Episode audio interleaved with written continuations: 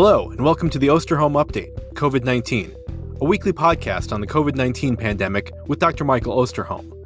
Dr. Osterholm is an internationally recognized medical detective and director of the Center for Infectious Disease Research and Policy, or CIDRAP, at the University of Minnesota.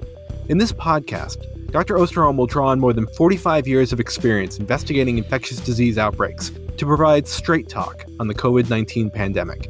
I'm Chris Dall, reporter for CIDRAP News and I'm your host for these conversations.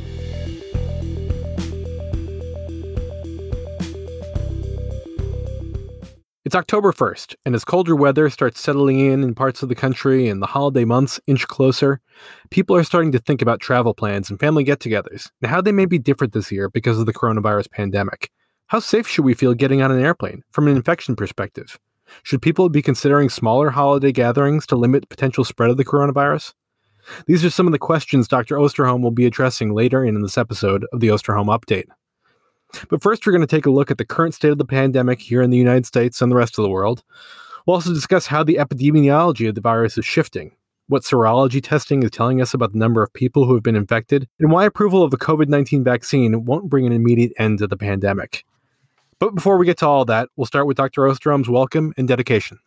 Well, thank you, Chris, uh, and welcome to all of you listening today. I appreciate uh, you being with us uh, as we say each week and said with sincerity. We appreciate so much the fact that you take time to be with us uh, to get this information on where we're at with the COVID pandemic. Uh, you know, I've thought a lot about uh, these dedications and you know what they mean, and clearly they're very personal. Um, and this week's was probably one of the most personal ones because this actually is an event that happened in my life with someone who I care about very much. And the fact that they were asked by their mother uh, to take them to a doctor's appointment. This is an elderly woman um, who clearly needs to be seen in the clinic. And this uh, individual, who happened to be a daughter, uh, was actually uh, somewhat uh, reticent and, and was concerned and felt like, oh my, you know, I, I surely want to take care of my mother and and uh, support her in any way possible. But at the same time, I'm concerned going into a doctor's office where there may be other people there who have been infected, and you know, what's the risk for my mother? What's the risk for me? And you know, I think we don't give nearly enough credit to all the caregivers out there for the elderly and the disabled who are not part of a long-term care facility or some type of, of organized uh, professional services for for individuals who need this kind of support. God bless you. You are very critical to what we do. But it's all the family members. It's all the people who are worried about, will I take this virus to my mother or father or my grandfather or grandmother? Will I take it to Aunt, Uncle Joe or Aunt Betty? Uh, what risk does it put me in if I, in fact, become infected? And, you know, it's not just as simple as quote unquote providing care or bubbling these individuals who may be at increased risk of severe disease. I hear that all the time. If we would just bubble the elderly, you know, we could just go on with life. And, you know, it is just not that simple. And so this dedication is really to all of you who struggle with the very best you can to help support those who clearly need our support, who they themselves are struggling. And um, so when you have to make a hard choice or you have to think about what does this mean, you know, again, this is the kindness and the outreach I think that we all need to have. And if there was ever a time that those who are elderly or who have disabilities that need the kind of support that many of us can provide, even though sometimes it may be a difficult moment to do just out of our own fears. This is dedicated to you. Mike, COVID 19 cases are on the rise again across the country, and you recently told Vox News that this fall is going to be the biggest spike of all. Is that just due to the combination of kids being back in school, colder weather, and nationwide coronavirus fatigue, or are there additional factors? Well, we all recognize we're on a journey. We've been talking about that from the very first podcast. And unfortunately, this journey has uh, been challenging, as we all know, where we've been from March, April to now. And, uh, you know, I only see this journey getting more difficult. And we just have to understand that because as we're in this long term marathon, it doesn't help to try to address it as a sprint. And in that regard, what we're really talking about is like, I just want to remind people that, you know, we went through that period in early April when it was a house on fire, uh, you know, 32,000 cases a day, and we thought it couldn't get any worse. Uh, and then with uh, the lockdown, as it was called, um, and with the attention paid to distancing and how important that was, we drove cases down to 22,000 cases a day. And I use that term drove down with a little bit of sarcasm because we really didn't do a hard lockdown to get cases down as other countries around the world did. Um, and then after we hit the 22,000 cases at the Memorial Day weekend, uh, you know, we basically had pandemic fatigue set in, and I'll come back to that in a moment that to me is just tired of being locked up. We also saw with the uh, various protests the idea that being out was now the norm again. Um, and with that, we saw what happened. We opened up the economy, as it was called. Uh, elected officials decided to remove restrictions. And lo and behold, we son- suddenly found ourselves at almost 67,000 cases a day um, in mid to late July. Now, at that point, you remember we thought it couldn't get any worse at 32,000 cases a day. And then, of course, the same kind of effort came into play. The media was covered with stories about how bad things were, the intensive care units in some of the states like Florida, Texas, Arizona that were overrun. Um, and we saw distancing take place again. We saw people uh, responding with that type of concern that did lessen the risk of transmission. And lo and behold, cases then went from the 67,000 a day down to just before Labor Day of about 32,000.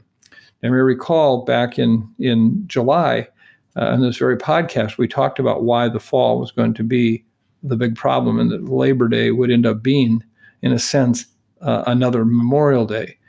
And sure enough, that's exactly what's happening. Right now, we have a combination of factors coming together and I just have to be honest and say the worst is ahead of us. I'm convinced the numbers we're going to see are going to climb substantially. And why, Chris, you asked which of the factors come to play here, surely uh, there are a number of them that are actually overlapping each other and causing us to have this uh, enhanced transmission situation. One, of course, is uh, the colleges and universities coming back and the number of young adults who are socializing in uh, the exact ways that enhance the transmission of this virus. Big crowds, some indoors, uh, socializing, close face to face contact. The challenge we have, and we'll talk about that in a moment, is that they don't just contain the virus within their own group, they then spread it through the community. And we've surely seen examples of that, and I'll talk about that in a moment. Then, in addition, we've gone through another stage of pandemic fatigue. Now we're in a point where it's uh, the fact that, you know, it hasn't happened to me yet. You know, I've been doing these things each week, as we've talked about in the past, in terms of behavior. If I just fudge a little bit more this week and nothing bad happened, that becomes the norm. The next week I fudge a little bit more, that becomes the norm. And pretty soon, you know, I'm pretty much back to where I was in everyday life before the pandemic hit. And then we're hitting a whole new category. I just made this term up in the past week we're hitting pandemic anger. And this is in part the th- roughly the third of the population, it's been estimated, that believes that this is just a hoax, this entire situation. It's just an, a, a political issue. And it's people who are actually angry about what's happened in their lives because of this pandemic. And some of them are incredibly legitimate concerns. People who have had major economic losses, people who have, have basically seen their lives turn topsy turvy. There are those that just believe that public health people like me and others, and this is why so many of us receive the kinds of very uh, difficult communications from these people, believe we just are doing something uh, so negative to society for no basis or reason. And we still today are sitting on top of a, a situation where racial inequities put so many people at high risk for this virus in terms of the transmission of it. And so, if you put this all together and mix it in one big cauldron, it is a toxic, toxic brew. The transmission is going to be enhanced substantially over the course of the next weeks to months. Then you add in, finally, the one last ingredient of indoor air as we get in closer to the fall. And you know, I'm I'm convinced that we could sure surpass the numbers of cases that we saw in the peak that we had in July. And this is going to be something that's going to cover more than just a few states um, in terms of, of, of very high numbers of cases. If you look at just what's happened just in the last month and going into this now late September time period into early October, just look at the top 10 states right now in terms of the number of cases they have per 100,000 per seven day rolling average. So if you added up all their cases for seven days, divide it by seven per 100,000, you've got North Dakota right now at 55 cases per 100,000, South Dakota at 46, Wisconsin at 40, Utah at 33, Iowa at 30, Montana at 28, Arkansas at 28. You know, this is not just, you know, the classic blue states, large metropolitan areas. And if I go down the list, there are actually a total of 27 states that are at 20 cases per seven day moving average per 100,000 population. And a number of these states have incredibly high rates of positivity every day on their samples that are being tested. South Dakota 25, Wisconsin 18.7, Utah 13, Iowa 17, Idaho 21. You know, it, it just Wyoming 13.5. I can do on this list here, and you can see that there is not a, it's not a function of just more testing. It's testing that is finding more infected people because the percentage positive are staying so high.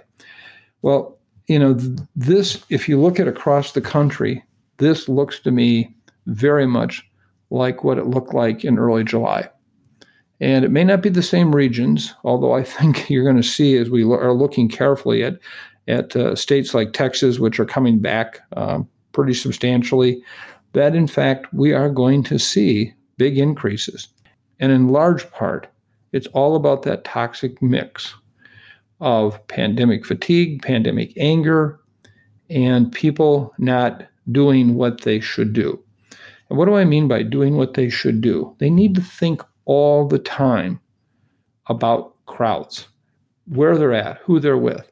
If you look at the epidemiology of, of what's happening right now, it's bars and restaurants, it's family reunions, it's funerals, it's weddings, it's those kind of gatherings you get together it's uh, you know putting eight young men into a van with a father who then drives them two hours to a sporting event. It's those kinds of things that continue to happen over and over again with greater frequency. And, um, you know, that just is a sense that, you know, this is not a real problem anymore. Even masking, you know, you know, I have encouraged masking, knowing that it is only one layer of protection. But when you outright don't wear a mask, and in some parts of the country, it's the majority of people who don't, even when there are mandates. It's like, you know, forget it. We know better. Now, the problem with all of this is it's not about I'm right or they're wrong or any of us on this podcast are right or wrong. You know, this is the whole point that we've been talking about from the beginning. This will not be a pandemic that will be remembered ultimately for blue states or red states or blue counties or red counties. This is going to be remembered as COVID colored states, COVID colored counties. More and more people who, even those who don't believe in this pandemic, will come to recognize when their loved ones die. And they will. And they will. And I just hope that we don't have to get to that point, uh, but I fear we might. You know, I've said this before on this podcast, but just repeat it one more time. You know I, we're all human. We all have those frailties of making good choices. And sometimes when you know we're feeling uh, lonely and feeling uh, unsettled you know we don't necessarily always make all the right choices. At least i don't but you know and i'm driving down the freeway i'm late for an important meeting or a talk i got to get on this podcast i can't miss talking to all of you and I'm going 10 miles an hour too fast, and I come upon an accident where they're trying to extricate somebody from a car. I see it. I go, oh my God, this is terrible. Slow down. This is stupid. You don't need to drive this fast. And you know what? For the next two or three days, I drive that. I don't drive fast. I slow down. But then I'm back at it a week later. But it's very different. And I have personal experience of knowing families that have been through this. It's that 2 a.m. call in the morning when one of your loved ones has been killed by a drunk driver. You never forget that, ever. Never, never, never forget that. And you work the rest of your life to try to address that issue. How do we today get that disenfranchised group that doesn't believe this pandemic's real, doesn't believe it affects them, to understand that it will? And as we'll talk later, we're not going to get saved by a vaccine suddenly. A vaccine could be a critical and hopefully a very critical tool in what we're going to be talking about, but it in itself will not save us. So, you know, I, I, worry a lot, Chris, about the fact that we look at where we're at today, and I just don't think we get it. So, Mike, do you see these same factors playing out in Europe right now as well? Yes, yeah, you know, Europe, and for that matter, much of the rest of the world are, in a sense, a microcosm of some of the issues we're dealing with here in the United States. As I said in previous podcasts, uh, you know, we should have learned some of the lessons that the Europeans and Asian countries taught us about how they could drive down the number of cases and bring it under relative control. On the other hand, uh, I think the European and Asian countries, to some degree, um, then learned our bad lessons of what we taught them about what happens if you let up too quickly. And I'm not suggesting that this is easy. Uh, as we'll talk about in a moment, New York is surely a challenging example in the United States of what can be done or can't be done with keeping case numbers down. But if we look at what happened in Europe, um, you can see that uh, they did drive cases down well past our May time period. We did well into August, but then they started letting the the brake pedal up, and in some cases relatively quickly with the idea that it had been gone for a while. And this is one of those viruses, it never goes.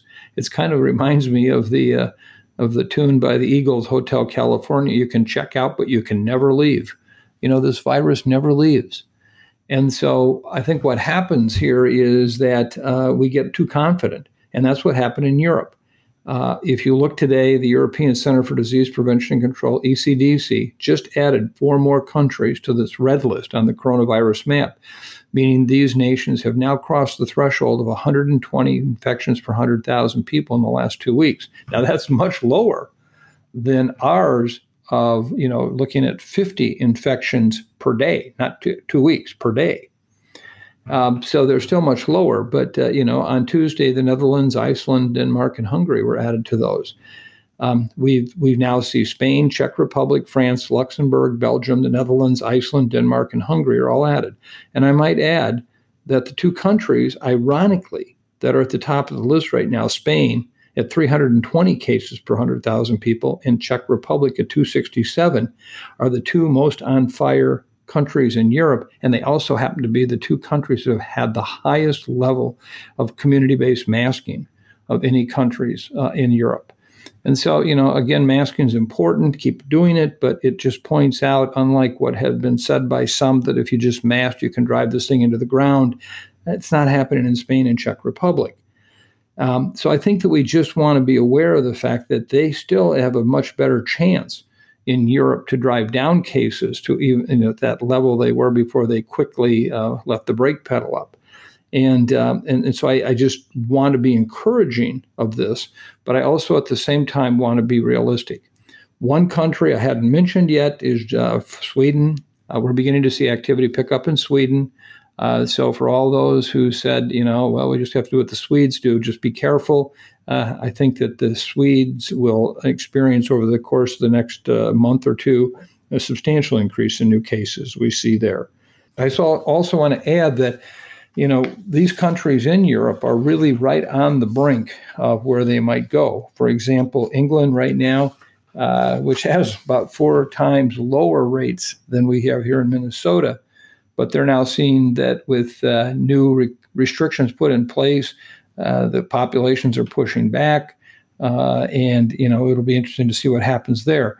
Uh, there's a recent discussion in the last day that the uh, head of the National Council of the Orders of Doctors in France have said if they don't turn the tide soon, the French healthcare system again risks being overwhelmed. Uh, G- German Chancellor Angela Merkel warned on Monday that that nation could see more than 19,200 new cases a day if the current surge is not stemmed. Um, you know, last week they were averaging 2,000 cases a day. So again, how they go will be very interesting. And I want to even point out that it's not just uh, you know Europe. Uh, right here in North America, Can- uh, Canada has seen a, a, huge challenge. Quebec has now had a red alert issued for three of its regions. Um, they were averaging about 120 to 150 cases in late August, early September. Uh, today, they are reporting over 750 new cases, Montreal being at the center of that one. If we look at Asia, we're seeing many of the same things. India continues to be, in a sense, a house on fire. They actually are at risk of overtaking us as the country with the most number of cases and deaths. Um, it was interesting to note, however, in light of what's going on in India, they just issued yesterday a new seroprevalence study. We'll talk more about seroprevalence in general, but I just want to make a note here that they're estimating that only 7% of the Indian population has been infected based on those data.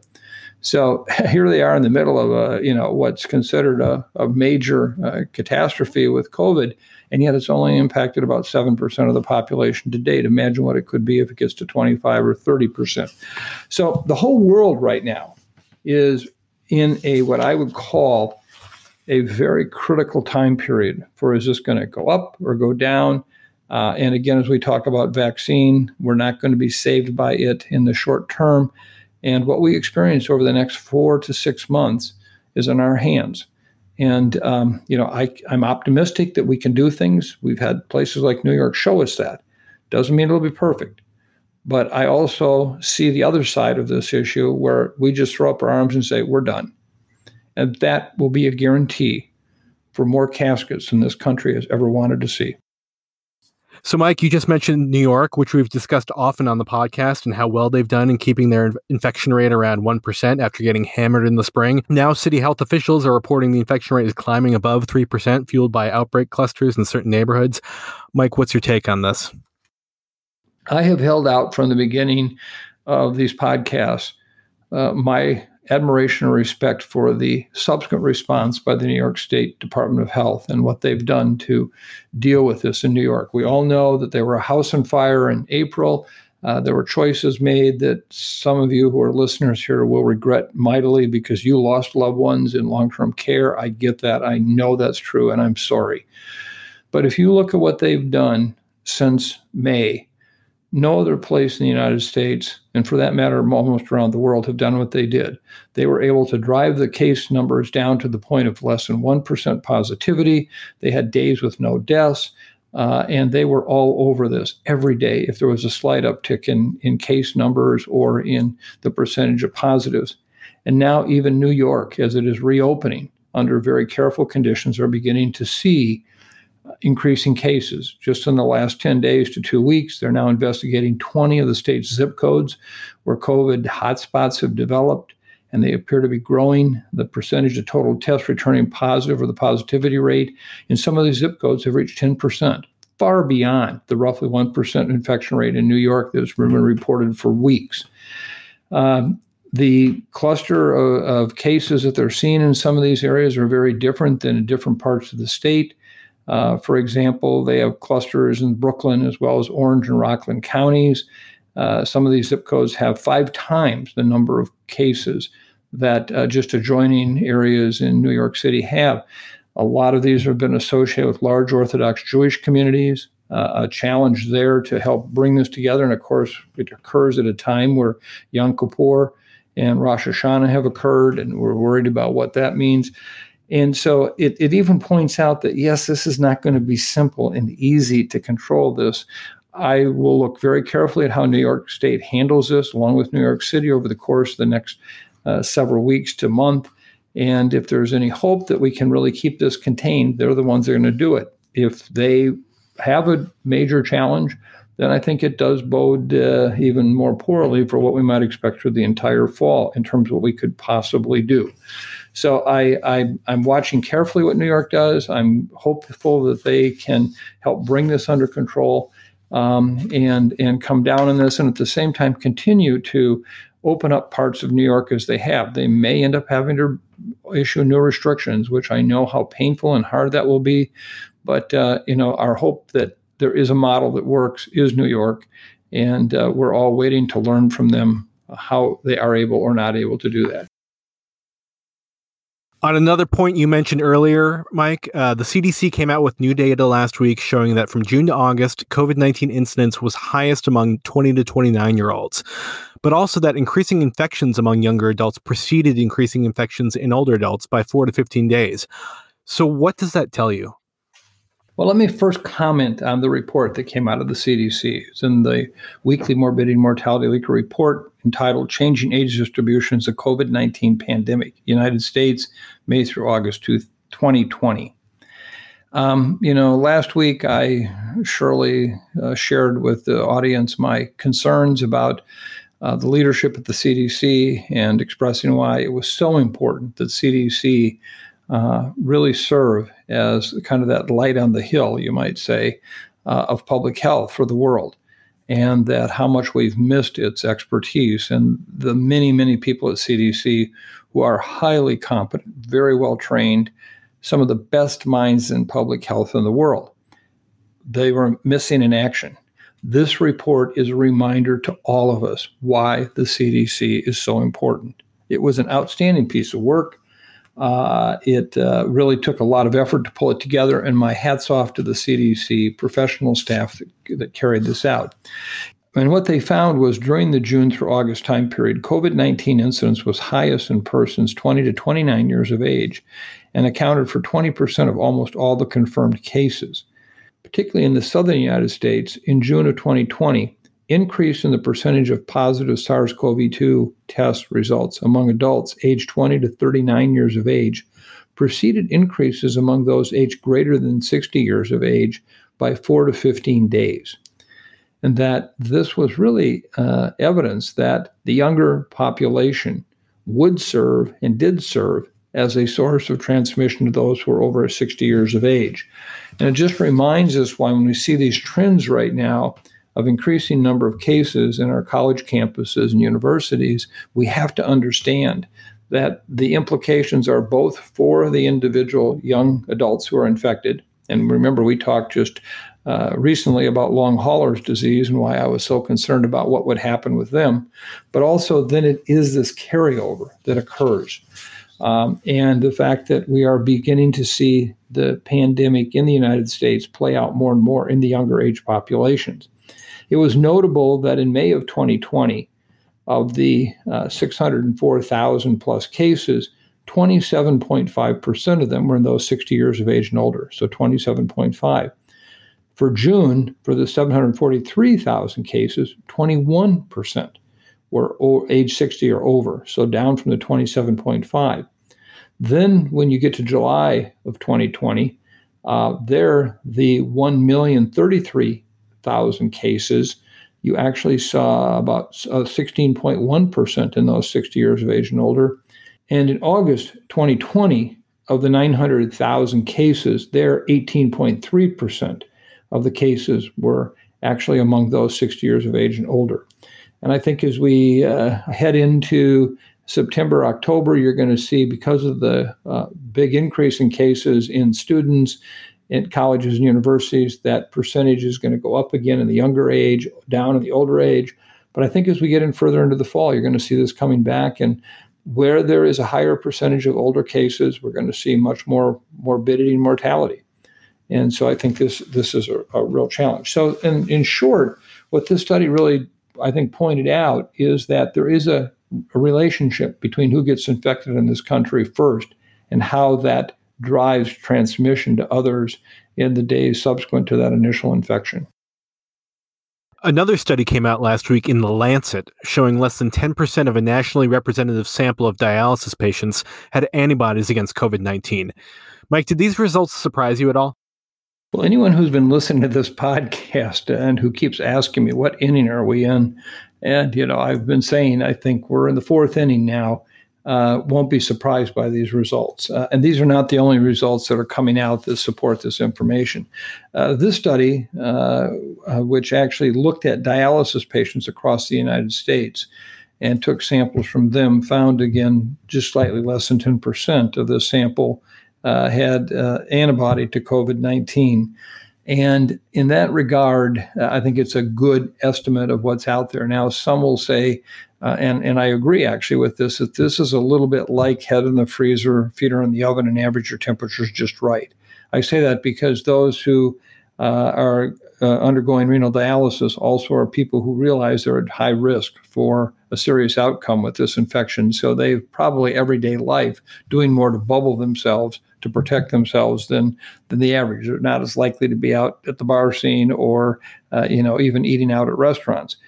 At the same time, uh, they are probably more likely to get infected just by being three times a week potentially in the public area around hospitals, dialysis treatment facilities, etc. And so the chance of getting infected there uh, is slightly higher. So in the end, I think the two kind of cancel each other out, and I would say that this is a pretty good sample. It also is so because there is a study coming out from the CDC in soon, I hope, that has looked at uh, samples from blood banks and find that blood donors, in looking at their positivity, fits into the same 10% range. Now, this is important because it's what, as you know, if you've been listening to this podcast, I've been saying. Uh, I just changed literally uh, about three weeks ago from 8 to 10%, from 10 to 12% of uh, the people I think in this country have been infected with this virus. Uh, and I keep saying over and over again uh, to the point where I'm sure you're uh, numb hearing this, but you know, think of all the pain, suffering, death, and economic disruption we've experienced to achieve 10, maybe 12% of the population being infected. Clearly, in some areas of the country, uh, such as some of the zip codes in New York, it's much higher. It's in the high 20s potentially at that point. But nowhere in the United States have we gotten close to the 50 to 70% of the population that uh, I still maintain would have to become infected and develop some durable immunity or be vaccinated and develop durable immunity to actually see herd immunity develop. Again, what, remember what herd immunity is it just means that you have enough uh, rods in that virus reaction of immune people that slows down transmission. It doesn't stop it, it just slows it down. So I think you could still have a population where you could easily have 70 to 80% of the population infected. It just may slow down as it gets towards that 50 to 70%. So uh, if you look at this, uh, the data from several studies in Europe that are looking at this have found roughly the same thing. Uh, we've also, I just mentioned earlier in the podcast about the 7.1% positive rate in India this really reinforces that all these studies are really coming up with the same answer that no matter how much the house has been in fire, it still has only consumed a very small part of the human wood out there to burn. And we have to understand that. Um, I will talk more about this when we get to the discussion about vaccines, but uh, this is the contribution we've had right now. Vaccines never showed up, we have a long, long ways to go to get to that uh, 50 to 70 percent. And I hope again the public understands that that that when they say I don't know anybody who's had this or nobody I know has been severely ill, wait till it gets to 25 or 30 or 40 percent. If it's going to happen through natural infection, you will know someone. You will know someone.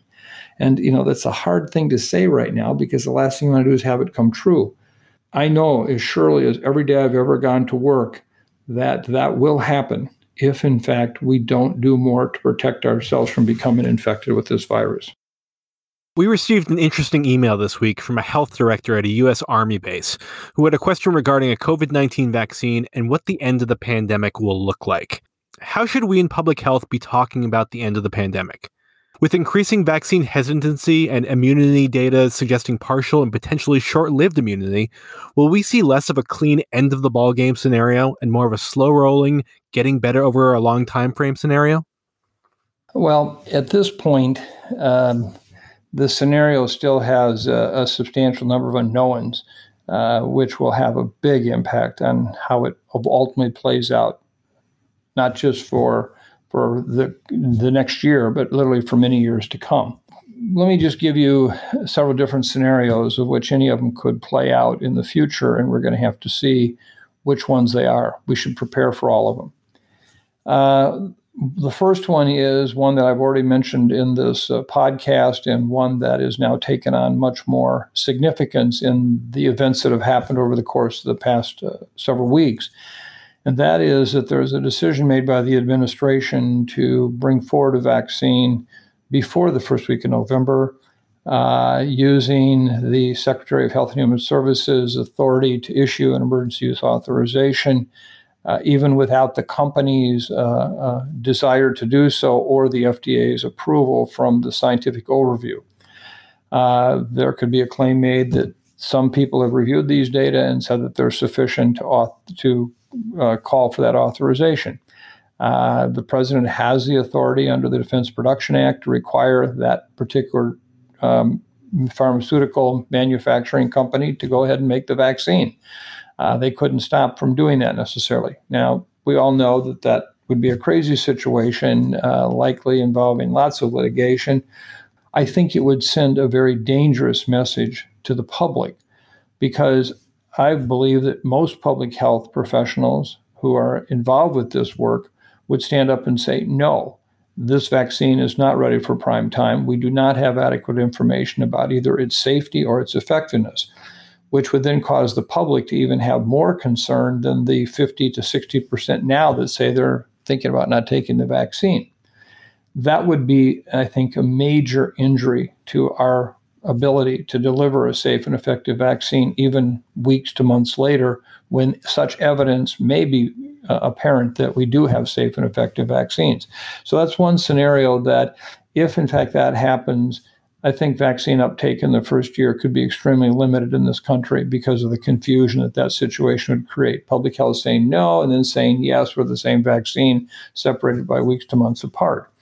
Um, the second scenario is even if that doesn't happen, and we do have vaccine that is approved sometime uh, later in the year, uh, it will take a substantial amount of time to ramp up all the production that we can for that vaccine or multiple vaccines that have, have been approved and deliver those to the American public. Again, starting with what we believe will be the highest priority be healthcare workers, but even that has not yet been decided at the state and local level.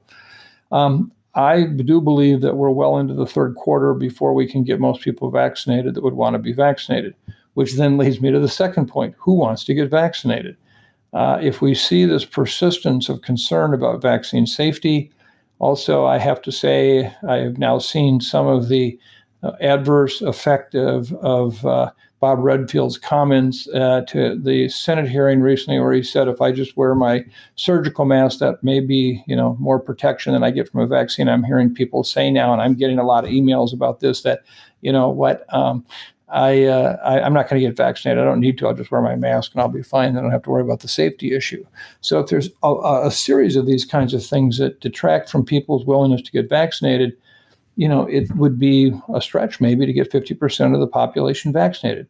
Well, if you have a vaccine that is 50 to 70% effective at most, and you have only 50% of the population gets vaccinated, that means only 25 to 35% of the population will be protected from that vaccine.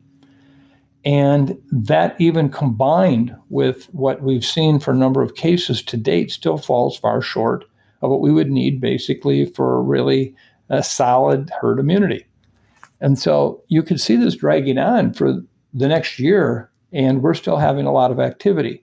On top of that, we're going to see a number of the middle and low income countries that are not going to have access to this vaccine potentially for several years.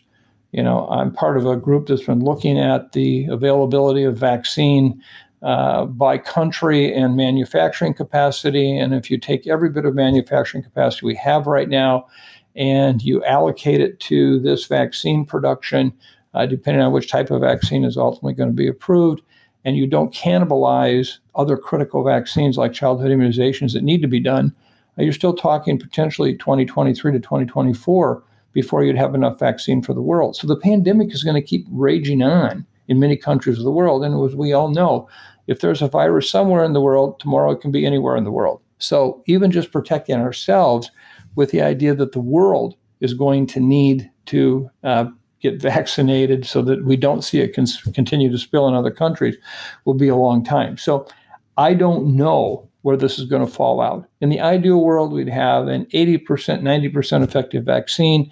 90% of the population would take it, and Walu, we're going to be in pretty good shape. I don't think that's going to happen at all. Then the final piece that comes back to this issue, and, and you asked about this short term immunity, we're still waiting to see what happens in terms of reinfection and the durability of this immunity.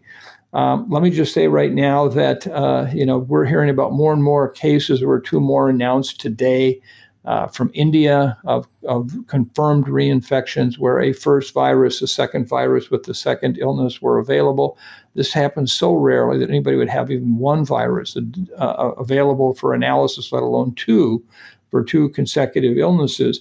And so I think that we're going to see more and more uh, potential breakthroughs. We don't know how much. We don't know what it'll be like at four to five months versus eight to 12 versus 16 to 24. We just don't know for either disease or for vaccination. So this surely is another challenge. The bottom line message is we have to be prepared to be in the long haul with this thing. You know, I know that's not what you want to hear. Uh, I know that that's complicated, but our lives are going to have to adjust. We cannot accept the fact that by next year at this time, everything will be hunky dory. I hope it would be, but I don't think it's going to be. It's hopefully going to be better. But the bottom line is this is going to impact us for a long time to come. And, uh, you know, we're just going to have to keep planning for that and plan for it in a way that is not just about addressing the virus, but about addressing society. Mental health wise, I, I can't even tell you what I think about what this could be like a year from now if we don't have some relief in terms of the pressures and the anger and the concern and the confusion and the fright. Uh, so, so this is part of that whole scenario. So, thank you for asking a great question. I'm not sure how well I answered it, other than to say I just don't see the final answer yet. These are all possible scenarios that could play out.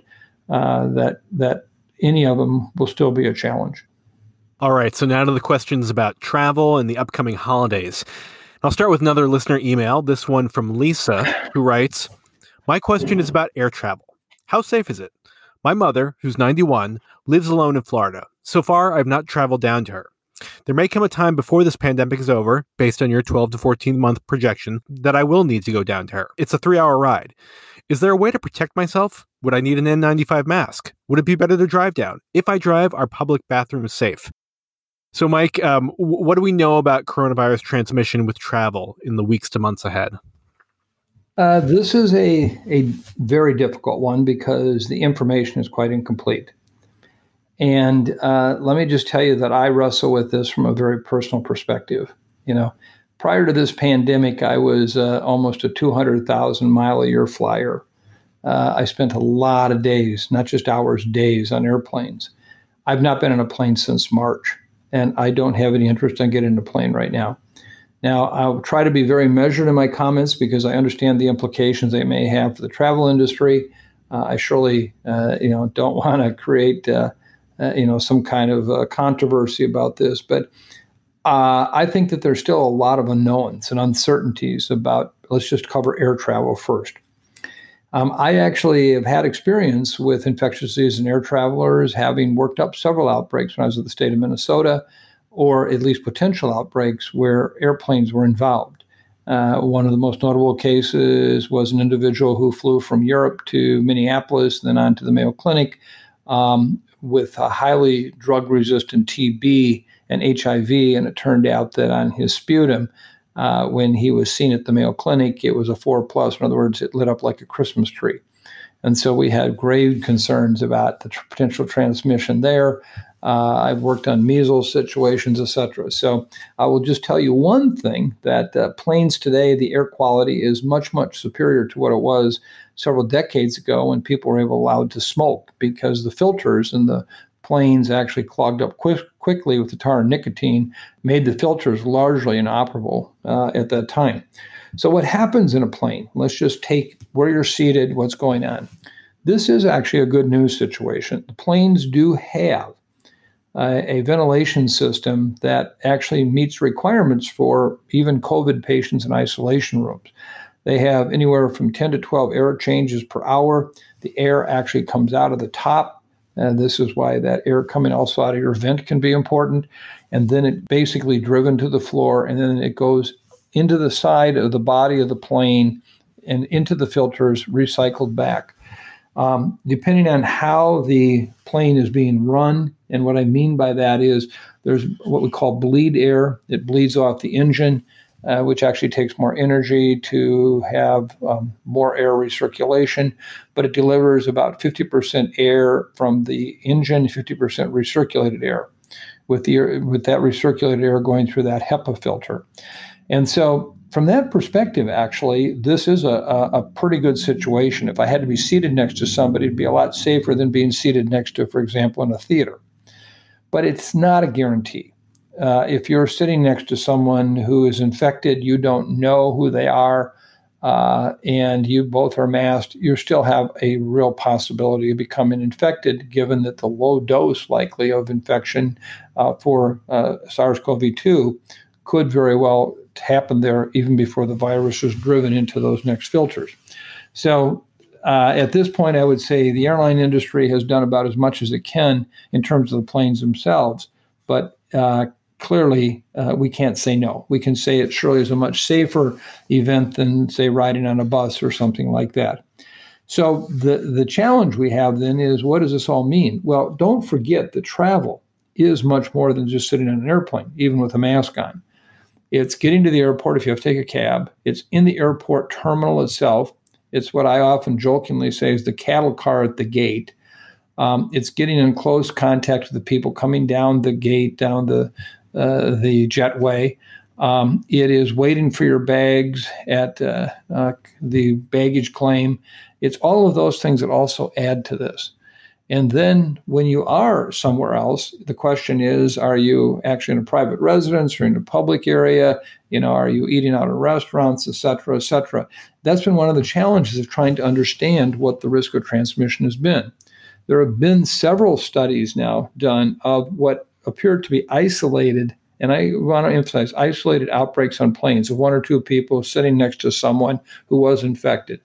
But today, you can't know who's infected on these planes you just don't know who that person is sitting next to you for three hours.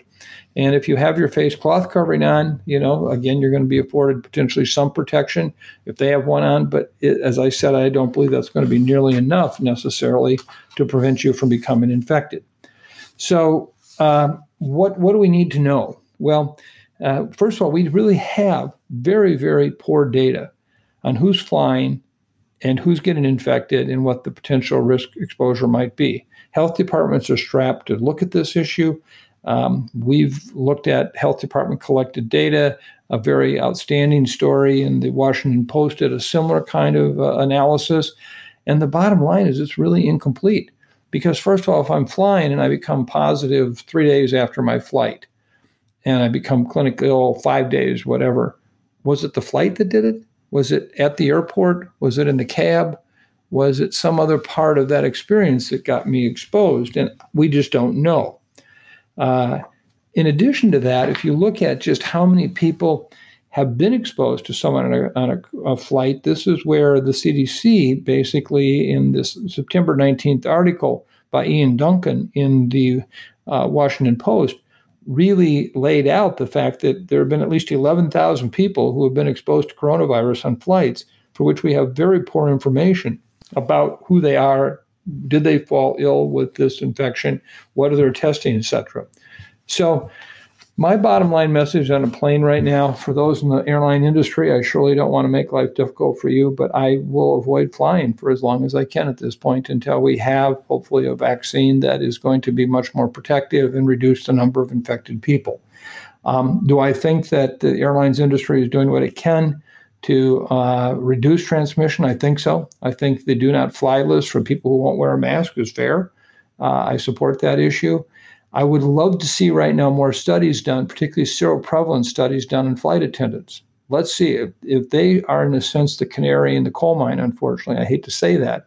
Uh, it's not meant with disrespect, but if they're showing up with an increased percentage of people positive, that gives us some evidence that, in fact, airline flight is a challenge.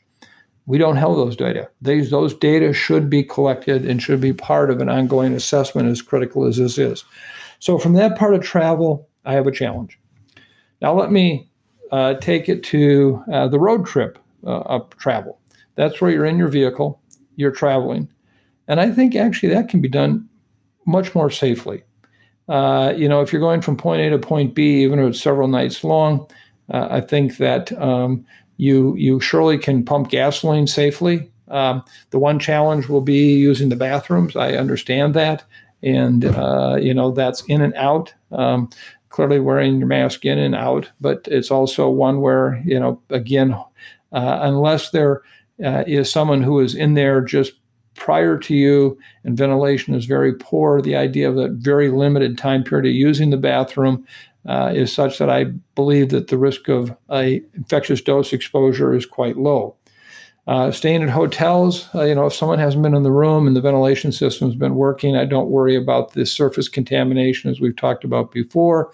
Part of hygiene theater, I worry about the air, and I find those rooms not likely to have uh, enough virus, even if the housekeeping people were in there several hours before to be any kind of a challenge uh, in terms of transmission. So I think you can stay at a hotel.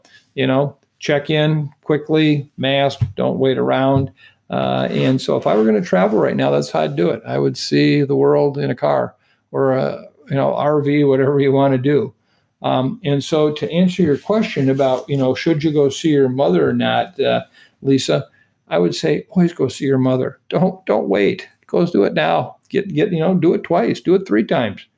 And if I were you, I would get in a car and travel. Um, and uh, that to me would make me feel most comfortable. Uh, you know, take time right now. You say, well, it's a lot easier to do a three-hour flight to Florida than it is to drive there, taking two or three days. You know, this is COVID time. Use it. And uh, so I would say that that's the one thing I would do. And at this point, um, I will know when I have personally feel whatever this intangible is uh, that I have between my professional knowledge and my personal feelings is when I can go back into an orchestra hall and feel confident when I listen to the music or watch the play that I'm comfortable being there and that when I can get back in an airplane. And when that happens, uh, you know, then I'll, I'll know I'm there and I'll share that with you. And then, Mike, how should people be thinking about the holidays this year? You know, should we consider smaller gatherings, and and and will this all depend on what case numbers look like in November and December? Well, it will depend in part on what the case numbers look like, but I'm telling you right now, they're going to be a problem. Okay, it's not going to suddenly be magically different. Uh, if anything, um, I'm not sure it'll be worse. It surely could be worse by then uh, than than even now. Uh, again, depending on what happens with that peak that I think will occur in October, early November. Uh, plan now. This is the time to plan. Uh, families are already under enough stress. And uh, this is a time when we all revel in getting together, whether it be Thanksgiving or Christmas or you know any of the other religious holidays. And uh, you know, the last thing you want to do is on the Monday before Thanksgiving have a big debate about are we all going to get together at grandma's house? Uh, you know, who's bringing what, whatever. I don't feel comfortable and confident. Uh, I don't think this is necessarily going to be easy. Some people will find any kind of restriction on what was normal holidays as being irresponsible and uh, you know without a basis. Others will wonder how could you say that? you know why why would you expose grandma or grandpa to this virus potentially don't tell me when you bring the three kids in all who are in junior high and high school or you yourself who is in a work setting aren't don't aren't infected we've already seen way too many of those experiences this picture show has shown too many times already so i would say plan on your covid holidays meaning that um, in any way you possibly can again supporting particularly those who uh, have been sheltering in place, who don't have the ability to be out and about. Uh, do what you can to interact with them, knowing that it's going to be cold. Uh, you know, if you can even get together on the back porch uh, outside, uh, you know, count on that. But uh, be very careful. and have these discussions now. I don't have a magical uh, number because I and my own family we're working through this issue of what would we do, how would we do it, who has contact with who. But by starting it now and realizing that it's going to be soon when we're going to be finalizing Thanksgiving plans, you know, it's less than two months away. Um, you know, people are you going to travel on an airplane? Well, you know, what risk does that pose? And I just got done saying that. Well, you know, uh, you know, my sister Susan and her husband Bob are flying here from Atlanta. They'll be here for a week. Uh, you know, do I feel comfortable being with them after they've been on the plane and through everything without even knowing anything else? And then they're going to be staying at mom and dad's house. You know, I think these are going to be challenges. Um, and so start the discussion now. Think about it. Try to be understanding. Try to be tolerant, but don't be too accepting. Don't bend just because people are trying to push you into an uncomfortable situation. I think this is one where you can feel every bit of confidence to say, you know, this is the right thing to do for this year. This is our COVID year. Okay. We're going to just do it different this year. And we're not going to be one of those households that are going to later on ask ourselves, oh my God, why did we do that? You know, here's dad in the intensive care unit. You know, that's not what we want to do. Closing thoughts this week, Mike? Yeah. Um, again, thank you very much for for being with us. Uh, we appreciate it so much. Uh, thank you for all the very, very kind emails, uh, cards, notes. Um, the staff, as I've shared with you, uh, find a great deal of comfort in the words you share with us. Um, you make me believe that this world is more good than not when I see the kinds of things that are shared and what you're doing. Uh, a couple things to note is that number one is that we would like all of you, if you will, to think about s- sending us a brief uh, couple of paragraphs if you've had someone in your life who you've loved and cared about who died from COVID. Uh, we won't use you know any identifiers beyond first names. We would like to highlight every week someone who is special to you who died from COVID you know, make this a more human story. You know, I get in here and talk about all these crazy facts and numbers and so forth. You know, uh, let's humanize this if we can a bit more. And, you know, for those people who have lost loved ones, colleagues, that's one way to do it. So please, if you would, consider sending to the Osterholm Update website or the email uh, that kind of, you know, several paragraphs. Just tell us why they were so special and the circumstances, and we would love to hear that. Uh, the next thing I just want to say uh, again, also, uh, you know, you hear me say this over and over again, but if there's ever a time where we need to be kind and patient, it's now. Um, you know, try to find the good in even those that you have had in the past a challenge finding good in, and uh, you know, just do what we can to make this a better place. Uh, this country is only going to get more tense as the next few weeks go on, uh, as case numbers start to increase even more so uh, is going to be more and more challenging. And so I, I just now is the time for us to to you know as as I would say right now is you know spark that pandemic of kindness. Thank you. And it's also one of just perspective of where we're at and who we want to be. And this week's um, poem I'd like to use is actually from Trish. Thank you very much, Trish. Trish is actually from Melbourne, Australia. And uh, she sent this to us.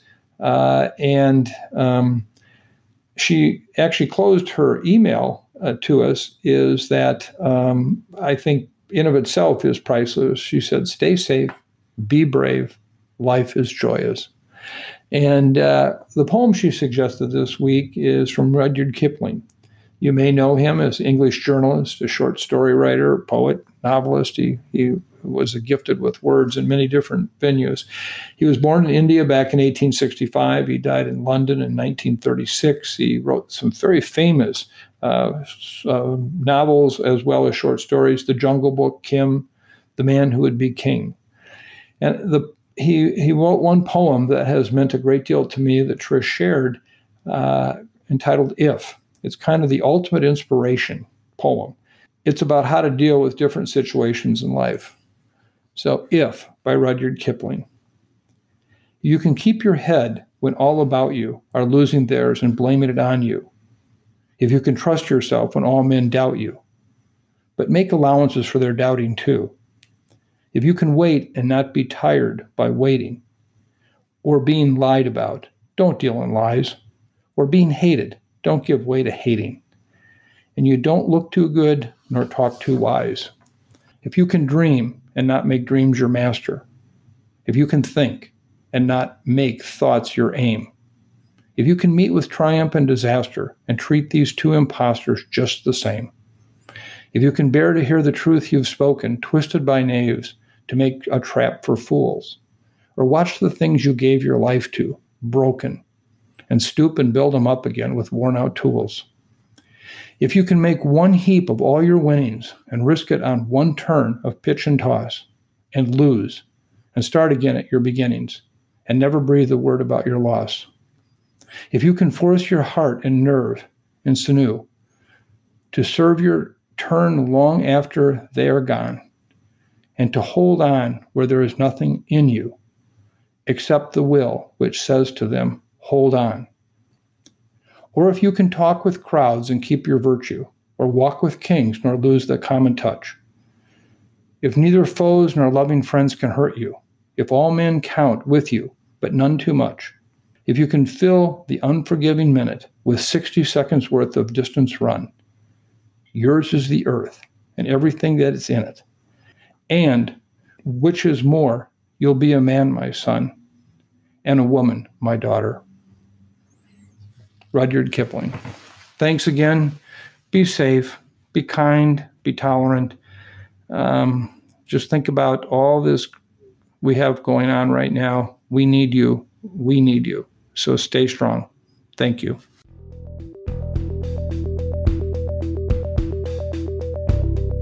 Thanks for listening to this week's episode of the Osterholm Update. If you're enjoying the podcast, please subscribe, rate, and review.